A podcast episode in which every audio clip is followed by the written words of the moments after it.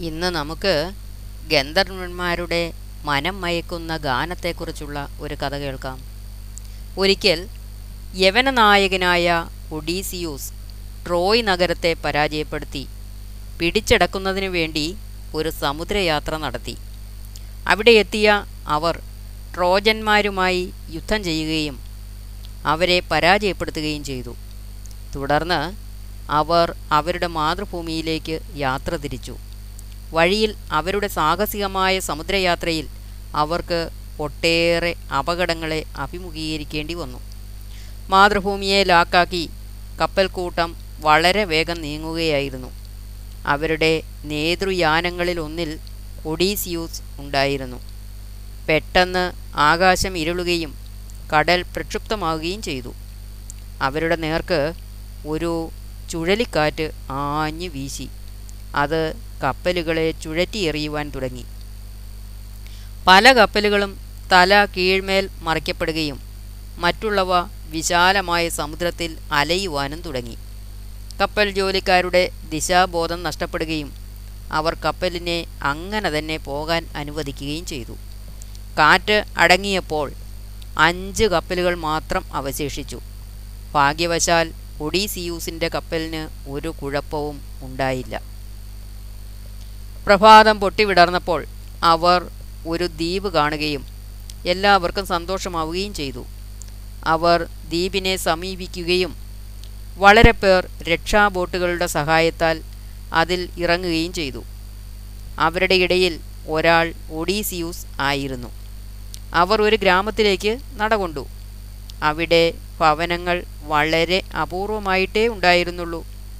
അവർ ഒരു വീട്ടിൽ ചെന്നിട്ട് ആ സ്ഥലം ഏതായിരുന്നു എന്നാരാഞ്ഞു ആ സ്ഥലത്തെപ്പറ്റി പറഞ്ഞിട്ട് അവരുടെ ചെവികൾ അടയ്ക്കുവാൻ അവർ പറഞ്ഞു. കാരണം ചില ആത്മാക്കൾ വസിച്ചിരുന്ന മറ്റൊരു ദ്വീപുണ്ട്. അവർ വളരെ മനോഹരമായി പാടുകയും യാത്രക്കാർ അതിൽ മോഹിതരാകുകയും ആ ദ്വീപിനെ സമീപിക്കുകയും ചെയ്യുമായിരുന്നു. അവരെല്ലാം അവരുടെ ഭക്ഷണമായി തീരുകയും ചെയ്യുമായിരുന്നു. ഒഡീസിയൂസും അദ്ദേഹത്തിന്റെ ആളുകളും അവരുടെ കപ്പലിലേക്ക് തിരിച്ചു വരികയും അദ്ദേഹം അവരുടെ എല്ലാം കാതുകൾ ഈയം കൊണ്ട് അടയ്ക്കുവാനും അദ്ദേഹത്തെ കപ്പൽ മരത്തിൽ കയറുകൊണ്ട് കെട്ടിവെക്കുവാനും ആജ്ഞാപിച്ചു. തുടർന്ന് അപകടം നിറഞ്ഞ ദ്വീപിനെ കടന്നു പോകുമ്പോൾ എന്ത് ആവശ്യപ്പെട്ടാലും ആരും അദ്ദേഹത്തെ സ്വതന്ത്രനാക്കരുതെന്നും ആവശ്യപ്പെട്ടു. ക്യാപ്റ്റനായ ഒഡീസിയൂസ് ഒഴികെ മറ്റെല്ലാ കപ്പൽ ജോലിക്കാരും അവരുടെ കാതുകൾ അടച്ചു. അവർ ഒഡീസിയൂസിനെ കപ്പൽ മരത്തിൽ വളരെ മുറുക്കി കെട്ടിയിട്ട് സമുദ്രയാത്ര തുടർന്നു. പക്ഷേ മറ്റേ കപ്പലുകളിലുള്ള ജോലിക്കാർ തങ്ങളുടെ കാതുകൾ അടയ്ക്കുവാൻ കൂട്ടാക്കിയില്ല. എന്ത് സംഭവിച്ചാലും അവർക്ക് അവരുടെ മനസ്സുകളെ സാധാരണ പോലെ നിലനിർത്താനാകും എന്ന് അവർ കരുതി. ഏകദേശം അരമണിക്കൂർ നേരത്തെ യാത്ര കഴിഞ്ഞപ്പോൾ വളരെ അകലെയായി അവർ ഒരു ദ്വീപ് കണ്ടു. കുറേശ്ശെ കുറേശ്ശെ കപ്പലുകൾ ആ ദ്വീപിനെ സമീപിക്കുകയായിരുന്നു. പെട്ടെന്ന് വളരെ മനോഹരമായ ഒരു ഗാനം വായുവിലൂടെ ഒഴുകി കപ്പലിൽ പ്രവേശിച്ചു. അത് അത്യധികം വശീകരിക്കുന്നതായിരുന്നതുകൊണ്ട് മറ്റ് കപ്പലിലുള്ള ജോലിക്കാർ മോഹിപ്പിക്കപ്പെടുകയും അവർ ഒരു പ്രത്യേക മോഹനിദ്രയിൽ വഴുതി വീഴുകയും ചെയ്തു.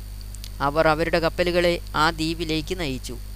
ഒഡീസിയൂസും മോഹനിദ്രയിലാക്കപ്പെടുകയും അദ്ദേഹം കപ്പൽ മരത്തിൽ തന്നെ ചേർത്ത് കെട്ടിയിരിക്കുന്ന കയറിഴകളിൽ കിടന്ന് സ്വതന്ത്രനാകുവാൻ വേണ്ടി പിടയ്ക്കുകയും ചെയ്തു. കെട്ടിൽ നിന്നും സ്വതന്ത്രനാകുവാൻ വേണ്ടി അദ്ദേഹം പുളയുകയും ശരീരം വളച്ചൊടിക്കുകയും ഒക്കെ ചെയ്തു. ഉറക്കെ ഉറക്കെ അയാൾ നിലവിളിച്ചു.